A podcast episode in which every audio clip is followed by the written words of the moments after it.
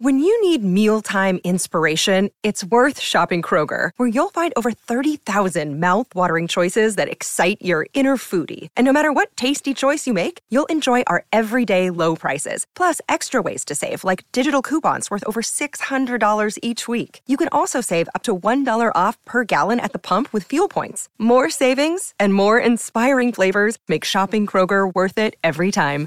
Kroger, fresh for everyone. Fuel restrictions apply. Welcome to the New Books Network. Welcome to New Books in Critical Theory. It's a podcast that's part of the New Books Network. On this episode, I'm talking to Daniel Smith about the fall and rise of the English upper class, houses, kinship, and capital since 1945. Uh, so, welcome to the podcast. Oh, yeah, welcome.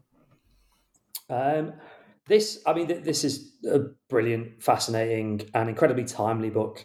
Uh, I'm trying to think of a sort of polite way to say because Britain is melting down, um, and you know, finding explanations for that um, is, is is really kind of pressing at the moment. But but I suppose the place to start is probably with with the title before we get into the problem of the English upper class. Like, who are the English upper class? Why are you writing a book about them? At one point, you call them uh, our societal others, which I thought was a really intriguing term. So, yeah, who are the English upper class? Why write about them? Yeah, yeah. Thanks for having me. And um, yeah, that definition is is kind of trying to, I guess, get at a more intellectual way of putting what you. I think we all feel that Britain is crumbling and in crisis, and no one really knows what's going on. Um, so, I guess the first thing that I wanted to look at with this project was like why am I seeing so many like for want of a better word posh people in positions of power um, talking about all the opportunities that Brexit will offer and um, thinking about a kind of reformation of British greatness and so on. And yet, all the histories that I read and my history degree told me was that uh, there's been a decline and fall of the of the British aristocracy, and that we've seen a transformation in structures of opportunity and social mobility. And the 20th century gave us the welfare state, also gave us a lot of uh, kind of levering out of income and opportunity. Um, and yet now the world is highly unequal, and those same people that we thought were not um, uh, relegated to the dustbins of history are, right, are, are, back. So it was more trying to like square the, the historical story of a decline and fall of, of an upper class with the kind of more uh, contemporary feeling of like it doesn't feel like they fell. Um, so the societal others is um, a way of capturing um, the kind of investments that um, are being placed on uh, people we could call upper class or might want to consider just in the typical English idiom posh. Um, and it's trying to push the sociology of class in a, in a, slightly different direction. Rather than thinking about classes like income and opportunity, rather than thinking of classes relations of domination, rather than thinking of classes um, a kind of series of things that you do or do not have, like capitals in that Bourdieuian sense, and offering instead a group of people who are seen to be custodians or invested with bringing the English back to where they always were. So they're sort of people who live in the here and now, who then connect us back to a there and then. They seem to have their origins in the past, and that they are in some way specially connected to the past, and you know can uh, to re-energize Britain in that way. So there's it's just got a much more anthropological definition of class rather than sociological because it's trying to look at the ways in which people are understood, not just in, in terms of status, but how they're perceived in the kind of wider sense of our collective identity. So yeah, that's the societal other bit that I think you've picked up on there, Dave. Yeah, I mean, you mentioned a, a couple of things that the book is kind of in the shadow of, um, and it is sort of um, kind of writing to, to to kind of unpack. So you've got you know the shadow of Brexit, which you know, and again you get into this book uh, in in the book in, in quite um, quite a useful way. I think you know on the one hand is you know, sort of perceived as this sort of, you know, revolt of um, the working class individuals in the north, but actually, you know, it's it's very seriously also an English upper class project. You've got, you know, a set of I'm, trying to think what, what you call them in the book, but you know, sort of like almost like memoirs about poshness, um, and often, you know, memoirs that are almost kind of like uh, mea culpas about poshness as well. You know, sort of long apologies by various men about uh, the posh's you know sort of impact on British and, and English society, and and then this kind of really crucial thing about the past. And, and, one of the things that's fascinating about about the book actually is we're not talking about really post 1945 as much as we are, you know, possibly a thousand years of history or, or so. And kind of thinking about that lineage is something we're going to get into o- over the course of the book. The, the other kind of bit of ground clearing I think we might do is with the other part of the title, houses kinship and capital. Um, and it'd be useful, I think, to get us kind of a flavor of what what those three words mean. You know, you've mentioned kind of capital already in that sort of Bourdieu cultural class analysis sense, but stuff like I guess kinship is you know familiar to anthropologists, but maybe houses. Uh, less so to, to sociology and, and, a little bit less to anthropology. So yeah, what, what's going on with houses, kinship, and capital? Yeah, yeah, that, yeah. So if I yeah continue with where the societal others thing uh, left off, so there's this group of people who are perceived as bringing the English back to how they truly were, that they're invested with a lot of hope in terms of um, reproducing past greatness and so on. Well, well, how does that? There's a kind of simple sociological question, which is like, okay, how does that get reproduced? How how do these people uh, cohere as a as a group? Um, if that's like the way in which they're perceived. And it's to this is where the houses thing comes in. Um, the reason why these there is a group of people who are invested with that kind of political and and cultural, I think, belief system more than anything, rather than their actual status, is that there's an absence which the those group of people are kind of marking, which is that there's no coherent collective identity that the English has, which is not in some way inflected with class distinctions or uh, social inequalities of some kind. There's always a kind of like thing about collective identity which is never quite collective. So there's a kind of this is what a lot of Marxist historians like Perry Anderson and others that I draw on a lot talk about. Is like the absent center of English society. There's no um, center for societal unity. Um, so this is where the houses come in. Is like well, there's been there's a series of places uh, which are invested with doing the work of um, collect, connecting past from present and creating unity where there isn't one. So the houses that I'm referring to are f- effectively another word for what used to be called the British establishment. So they, that would include the Conservative Party, it would include the church, it would include the peerage, it would include uh, you know, the regiment uh, of the of the British Armed Forces and uh, the public school system and the, the city and so on. These are uh, and then also you're going to go into a, a, more elaborate set and you can say well there's these literal houses which are the houses of the former great aristocracy have opened them up to the national uh, in the national trust or english heritage and you know people can go visit them on the weekend um, or the kind of social scene of um, of the english upper classes like Henley or, or, Royal Ascot, or um, my mum told me them at the weekend. She put them all in order for me because I got them out of order and I just forgot, forgot them. But you know, those, that kind of cultural life of like upper class sociability, um, those are the houses. Because what they are is they they are connecting the people who go there to some perceived idea of of like you know pukka Englishness, and um, the the reason why they're so important is one because they they they are trying to unify what is not very good at unifying, but also what they're able to do is maintain status exclusivity. They're a way of of marking class distinction. So, in terms of their significance, these houses are are one doing the sociological work of reproducing a notion of collective identity, and also doing the, uh, the the class work of saying only some people can and cannot claim this as a, as a form of membership. So it's like social exclusivity meets economic exclusivity meets cultural belonging. Um, so there you have it. Uh, hopefully, I've uh, uh un- un- unlocked the key of the English class system with that answer. I mean, the, the, practical way to illustrate houses kinship and, and capital comes in, in two ways, sort of near near the start, in the middle of the book. On the one hand, you, have got some, in some ways, quite hilarious, uh, in other ways, quite depressing um, elements of, of the early chapters where you talk about, you know, we really should think about kinship more Um, so you know you, you've got this wonderful kind of example of you know we we might in popular discourse situate someone like David Cameron as sort of you know upper middle class, but if you think about his lineage through the school of Eton, actually he's clearly you know aristocratic, and that kind of lineage and that kinship matters. Kinship is also a way of you know excluding people and, and drawing boundaries, uh, and I guess to sort of formulate that into a question you might be able to actually answer. I, I, suppose maybe actually let's use that example. You know, why is kinship important in the context of these institutions, these places, these settings like Eton?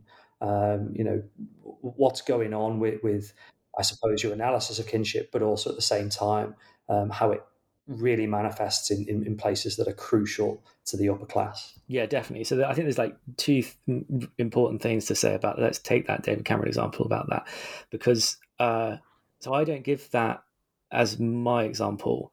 It's that comes from a piece by James Wood in the LRB um, about his time as a scholarship boy at Eton College, and he would do this thing. He says when he would he sort of plays this I'm an outsider. I'm trying to figure out this strange world of the public school system and, and Eton and its history. And he says, okay, well, there's these these people who seem to be really, really like you know um, at ease in this situation and this whole setting.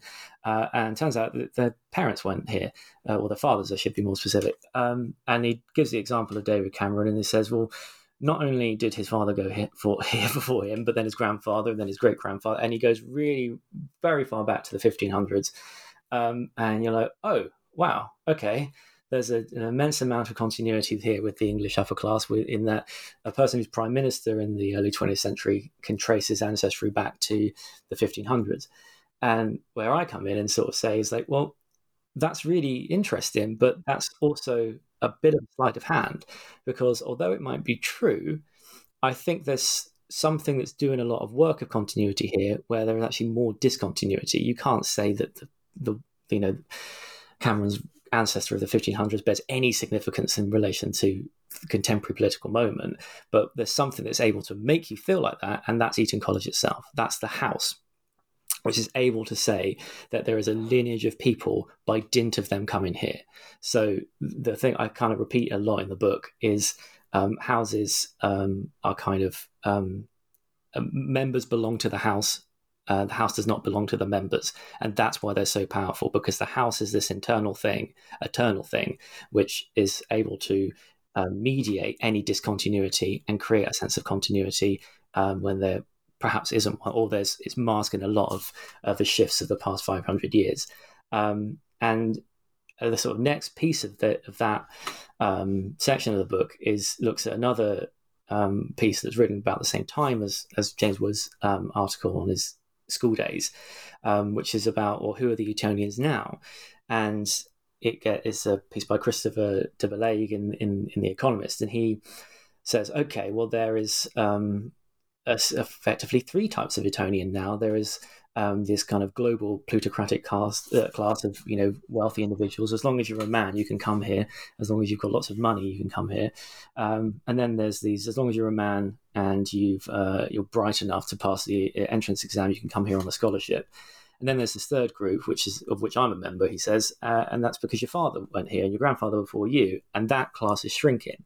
But the important thing that he then says is that those people are more like the Eton of old than they are um, their, their, their, their peers. So it's like, well, what is it? Is it because your father went here, or is it, or is it because you you you're, you're connected to this this house, which is able to do this continuity?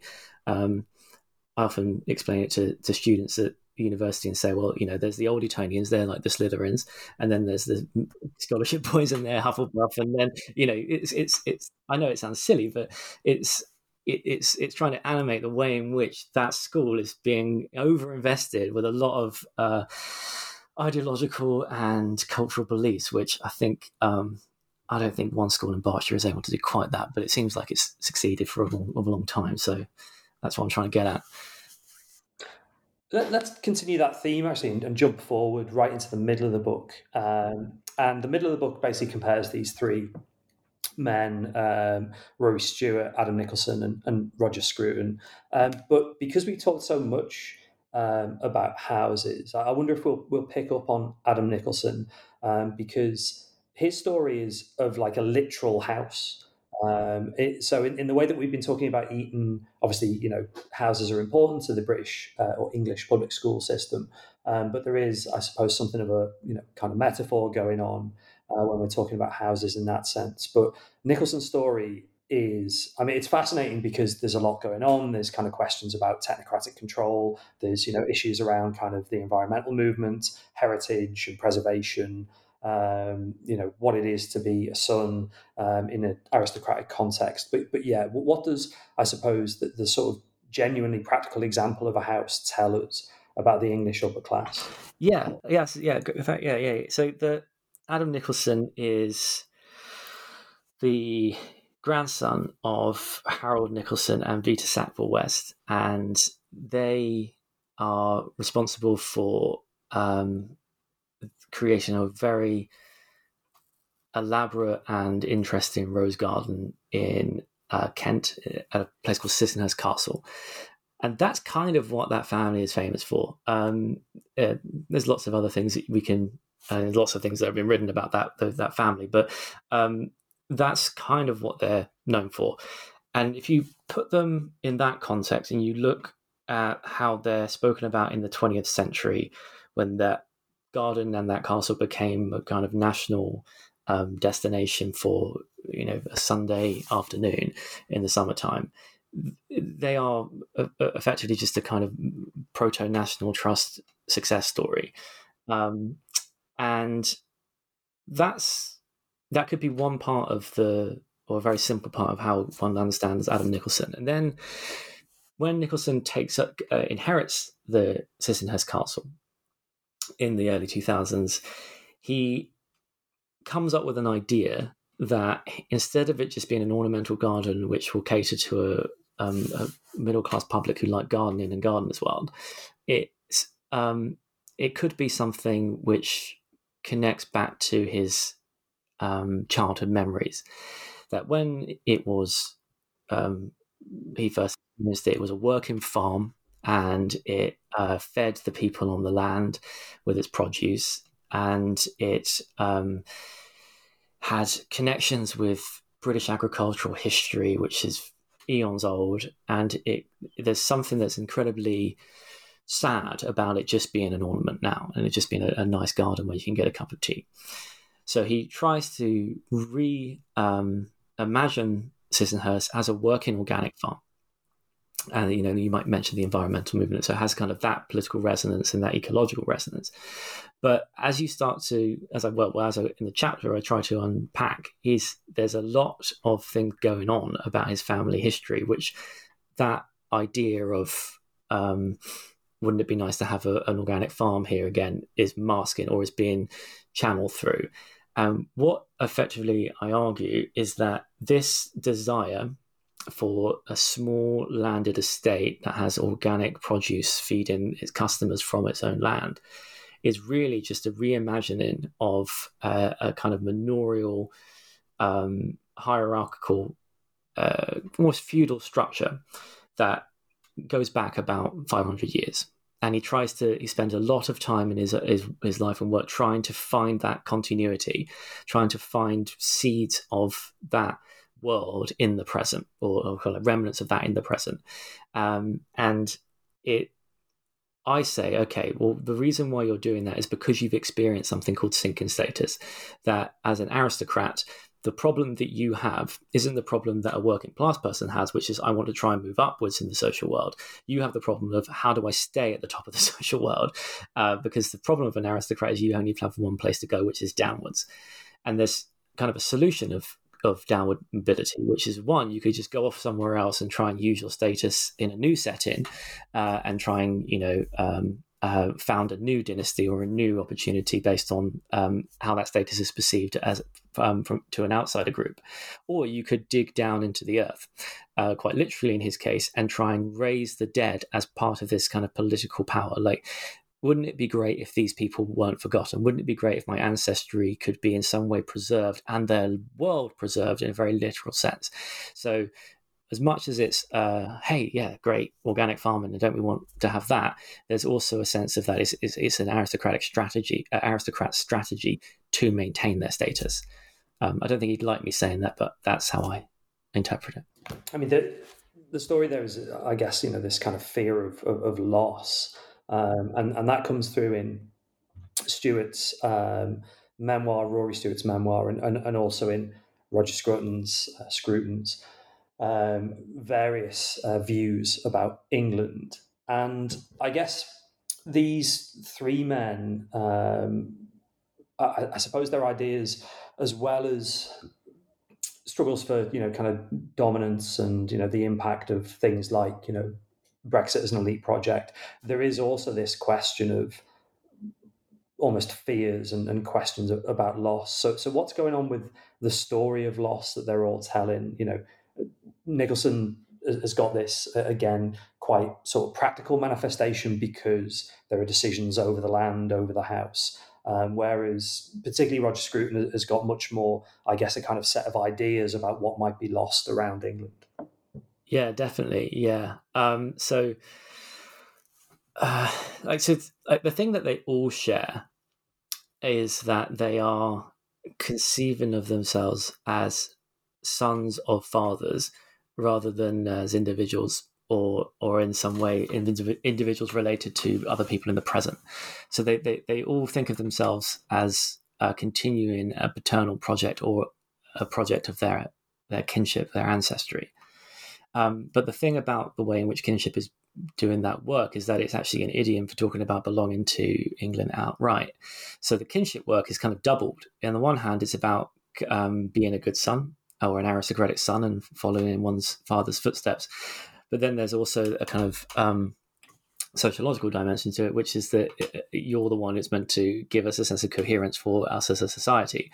So those two forms of um, uh, of loss are kind of, of, of, playing into one another. Um, now, I'll take the Rory Stewart one uh, first, and I'll, then I'll, I'll, hopefully be able to explain the the Roger Scruton one as well. Um, so Rory Stewart writes a book uh, so Rory Stewart has a fascinating life um, in the sense that he's, if you put into like a chat GPT machine, give me a posh, uh, a posh British person, it will probably give you boris Stewart. I don't think it will give you Boris Johnson. I think it will give you boris Stewart. Because um, uh, he goes to this dragon school, very posh prep school in Oxford, Eton College, um, uh, Oxford, the Black Watch Regiment in the Army Foreign Office, goes uh, to the Middle East and is a spy, but not really. Um, is a governor of Iraqi province during a war, um, and this is all between before the age of thirty. Then comes back and becomes an MP, then becomes a government minister, and now uh, is is a podcast extraordinaire. Um, he's got a very interesting life in that respect, but one of the crucial ways in which he tells that story of his own life is being I'm the son of my father and his father before him had the exact same you know education and history uh, and was you know ran MI5 and, and was a colonial officer for many many many years. Um, and uh, he is trying to question in this book how far being the son of his father is in some way the continuity of Britain as his father knew it to how he's experienced it. And the book is effectively a long, protracted realization of him going, "My father's died, and so has the uh, the Britain that he belonged to." Um, and I have to try and separate my mourning for my father with the things that he stood for in terms of uh, um, uh, in terms of British history and identity. So he has to try and untangle the kind of imperial past from his own paternal uh, history.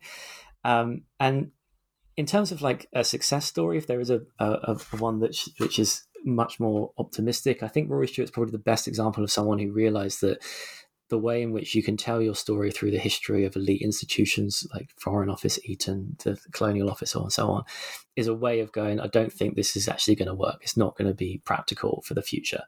Um, I don't think that's you know, as success stories go, that's like about as best as you get. Uh, with Roger Scruton, on the other hand, I think we're in a much more scary political situation um, because uh, if I can be blunt, I think it's it much it's, it's much more fascist um, and the most far right of all of the political philosophies I try and cover in the book, because um, Roger Scruton is a person who grew up in effectively a lower, middle, I would say maybe working class household. Uh, he goes to grammar school in, in High Wycombe, and his dad resents him for him being enamored with a kind of middle class, upper class uh, life and um, all its institutions. He doesn't like the fact that this boy wants to go to Cambridge. He doesn't like the fact that this boy um, is taught by former colonial officers and and uh, former Cambridge pupils, and he doesn't get on with his dad at all. Um, and he tries to find some substitute fathers through his schooling, and he does the same thing that Rory Stewart does with his father. He he misperceives them as people with what they stand for in terms of um, British history and identity. As a man who teaches him English, but he also thinks that this is a man who who has a key to the tradition of English literature, um, which is and it's not the same thing. Um, and then there's a man who's a colonial officer and almost is a substitute father to Scruton, where not that he doesn't really like Scruton that much, and uh, and also that the empire is kind of unraveling at this point as well. So what Scruton finds is that he's kind of rejected by, by both fathers and substitute fathers, um, and then he also sees to uh, um, the, these institutions, the public school system, the church, the clergy, the, uh, the all of the you know high um, institutions of, of, of rule in uh, England. They also die too, um, and while he's describing their loss, he's also making them seem in some way absolute entities, like fixed things that are eternal. Um, and the thing for me about this that makes it more. Uh, I don't want to say fascist again because, uh, uh but if, if, far right, it certainly is that it, it's only if you belong to those things that you belong to England, and if you're not, then you are an outsider and you can be treated with a lot of suspicion.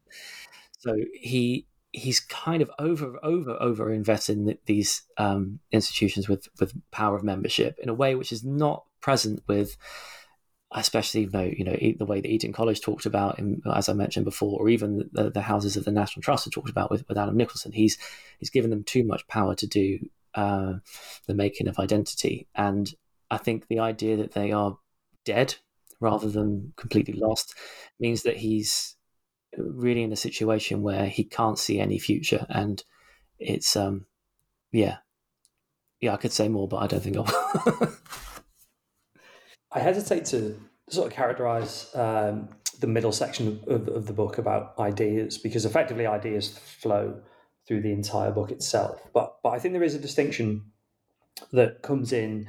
Um, I almost said the third half of the book, but but the final part of the book, um, where you're much more interested in kind of material practices, I think, um, as opposed um, to, to, sort of um, the ideas or, or, or writings of, of, particular individuals.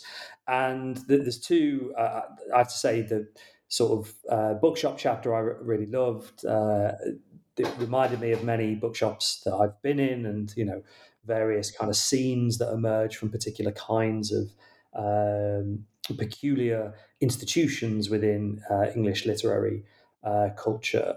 Um, but also you're grappling with style as well and kind of subcultures. Um, so, so I suppose maybe two two questions to kind of illustrate this material um, element of, of the book. One is what's going on with English literary culture. You know, wh- where does kind of upperclassness fit with English literary culture, and then what do the English upper classes dress like? okay, yeah, yeah. Um, so, yeah, I think you're right to characterize the, the, if the book is in two parts. It's kind of there's like a series of ideas, which is much more, I suppose, like a kind of psychoanalytic reading of like the underlying desires of these memoirs by like Stewart Nicolson and Scruton, and then the second one is is about looking at how I think I would probably try and characterize it by like how those ideas are channeled in material practices, or you can be you can locate them in material practices. So the, the chapter on the bookshop is um, it's an it's a quite simple ethnography. I spent two weeks going to a bookshop day after day um, and interviewing the people who sell the books and the people who who go there a lot um, and became I did it wasn't going to be about um, the class project I thought it was going to be about you know arts and literature and sociology of culture stuff but um, uh, it just morphed into um, sort of trying to look at the heritage or the the last kind of disintegration of, of a tradition that is quite important to British cultural studies, which is the art and society tradition. And um, one of the themes that I find in that ethnography was on the one hand, these booksellers and these readers that I was speaking to were really, really passionate about books, as I think you know I am and you are, and, and, and the listeners of this podcast will be. Um, but they were also very uneasy about where that how that passion can be expressed and also how that passion can be kind of culturally and politically pitched. So the tradition that they've inherited is that art or the arts is in some way a moral or ethical virtue, a savior to the decline of um, societal decline, where which in society is like you know being out for yourself or a kind of economic logic of like profit and uh, kind of these neoliberal practices of like competitiveness and markets and so on, and um, society being seen as like very instrumental and living by present experience, and um, the arts are a kind of respite from that, a savior to that, because they give you an insight into otherness empathy with other people's way of looking at things through the act of reading itself, um, uh, um, uh, connecting you to a, a, a, tradition that or a heritage of of culture which is um, more than the sum of its parts and very nourishing and and so on. And it's that's what they've inherited, and that's what they've inherited, and it's kind of on a very strange class divide because on the one hand, I say, well, there's there's the Frank Leavis version of that story, which is more your Roger Scruton type of story, which is that there haven't been a good book written since Dickens, and and the literature now is just garbage, and um, most of these books are kind of uh, like Richard and Judy bestsellers for people who don't know about serious literature and all these things. Um, and they don't like that idea because it's very snobbish and, and condescending. Um, but then there's the other side of that, which is more associated with the work of Raymond Williams, which is okay. Um, we don't have. Uh, I don't agree with Leavis in terms of his snobbery and his conservatism and his kind of doom and gloom, decline and fall of great Englishness, uh, great English literature through um, these literary works. But I do think that you know society is made poor by only living by present experience, and um, the best ways to get at truths of English society is through reading Jane Austen. Um, and they're trying to sort of play with those ideas. Um, and I'm saying there's probably more that connects them that separates them. And um, I'm sort of trying to look in that chapter for those people who are trying to articulate that in the present. So, like, and who are they? And well, they do tend to be people who are culturally considered kind of posh, but you wouldn't consider them as like literary tastemakers. You wouldn't certainly wouldn't think of them as the most economically privileged of of of um, uh, of, of, of, contemporary society, and you wouldn't think of them as the most powerful people.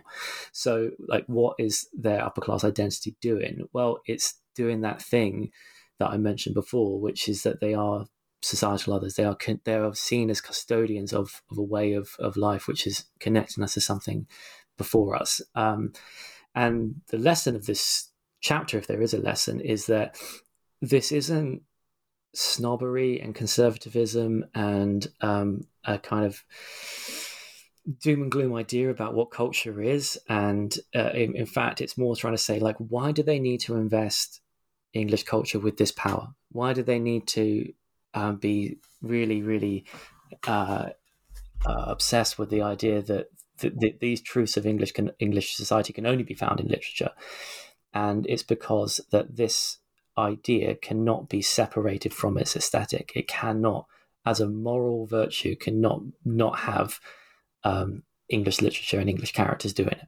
It has to be some way channeled through that aesthetic, um, and that's a hard argument to make. And I, hopefully, I pull it off. But that's the yeah, that's the claim. I mean, the, the other aesthetic thing is is dress and style, and you, you get into the kind of classic. Um, tribe almost of the Sloanes, which you know might be familiar to some listeners um, as both you know a kind of culture studies construction, um, an actual you know material culture, um, and a kind of you know a style or all of itself. And then I suppose the kind of similarities and differences with what you call uh, the branded gentry. And I, I was really struck in that chapter where you know your analysis which is quite rare for an academic analysis, basically goes out into the wild, and you have like you know various kind of marketing agencies being like, "Who are these people? Uh, how can we market to them?" you know, asking you these kind of practical questions. So yeah, T- tell me about Sloanes and the branded gentry and where they fit sure. uh, into this fall and rise story. Yeah, yeah, definitely. So, um, I guess like one of the things that the book tries to pick up um, is a kind of idea that you you get from about like 1980 onwards, which is that English culture is being diluted by two things: either Americanization um, or globalization, and also multiculturalism. So there's an idea that like cultures can mix and and and cultures can borrow from one another and you can create these kind of identities which are got lots of different crisscrossing cultural lines and they can be compatible or in some way live with the difference. Um, and there is a branch of a kind of english conservative imagination which says no if you get rid of tradition, you're getting rid of Englishness itself, and the past is being lost because tradition is is the carrier of continuity with who we really are. Um, and um, one of the things that I try and pick out as one example of this is the invention of the Sloane Ranger. And so the Sloane Ranger is is a book, um, a kind of path. Uh, kind of tongue in cheek observation of of upper class cultural life in the 80s, written by two society journalists, one of whom is probably the more famous than the other, uh, called Peter York, um, who is a um, both a journalist and also a kind of cons- marketing consultant, brand consultant, who does lots of work on um, his sort of thing. Is just I, really know culture and I really know um, its ins and outs and he, he's a very great substitute observer, and he gets this class really uh, gets the Sloane Ranger really, really well. So he observes all these things about the upper classes of, of his contemporaries and writes a book called The Sloane Ranger Handbook, which tries to tell you all the things that an upper class person would do. And he calls it the Sloane Ranger. And, and the irony of this is, kind of as you mentioned, that he then gets contacted by lots of people saying, oh, well, who are the Sloanes and what they're going to do? And he's like, well, I made them up. Um, I just observed my my friends and and the people I was going to these society events with as part of my job as a journalist. Um, but now I'm being asked by people like, is this a good school to send my child if I want to be a Sloane? And he's like, oh yeah, yeah, yeah, right.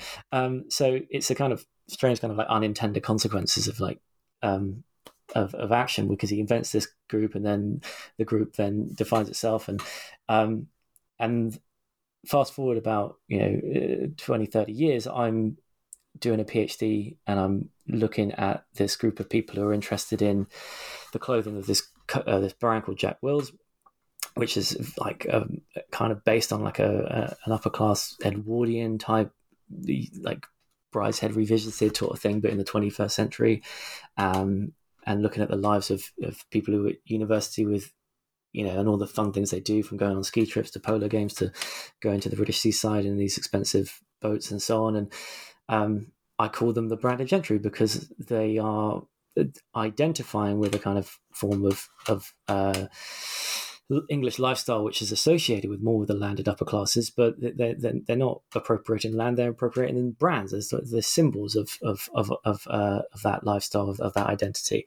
Uh, and then, like Peter York, I have people phoning me up and going, "Well, who are they, and how do we sell them cake?" And um, it was trying to like investigate where and how that aesthetic was trying to um, respond to kind of social anxieties, political anxieties about who we are as a nation, that I started to think, okay, well, this is another thing that we don't have. We don't have a collective identity that isn't inflected with class. We don't have an idea of, of ourselves as cohesive um, other than through the idioms of class. So there's a reason why Peter York and the Sloane Ranger was so successful because it was offering you a vision of a total ver, ver, like this is English life, this is properly how you do it, and this is a brand, and this is uh, you know a proper how you become a you know posh university kid uh, and do it well.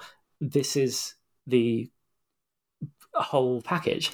Um, and I call them the branded gentry because what they're doing is not just simply branding something, but they are seen as custodians of something as well. They're seen as the only people who can oversee the continuation of these traditions, whether it be like the right type of dress at Savile Row for like the Sloane Rangers, or whether it be the right type of, of heritage clothing for Jack Wills, or whether it be um, you know, the um, uh, it's like there's so many different things that you could you could pick up on um, uh, in in um, I guess consumer culture really that that connects you to English traditions. And if you look at who's kind of the people who are doing it, they're people who are quite posh. So yeah, there's there's kind of that continuity. It's a way of like status behavior is is is doing that work of societal otherness, connecting you to a past there's all kinds of other things we, we, we, could talk about. I mean, I sort of made a mental note. We you know barely touched on money, um, and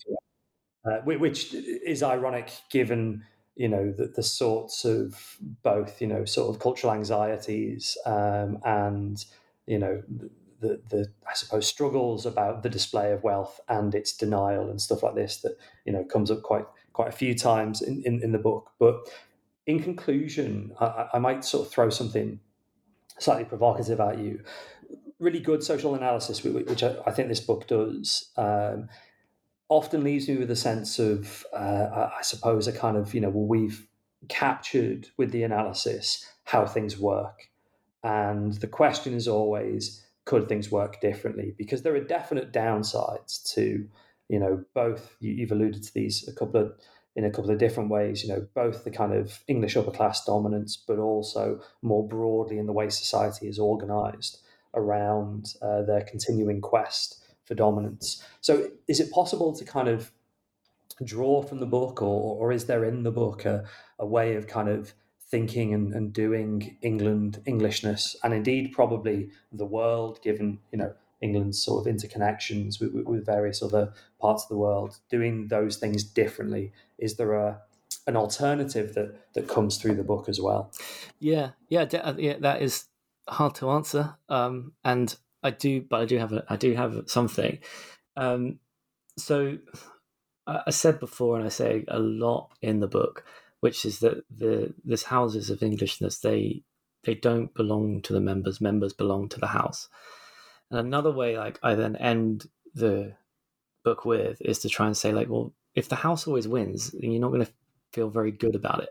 Um, there's the, a big part of you which is like, like, do you feel good at the moment? Do you feel like England's working? I mean, at the start we are talking about how it's crumbling, and yet these institutions are seen as the answer. When actually, I think they're they're more about they're more suffocating than they are given us freedom to be who we are or, or, or English society wants to be.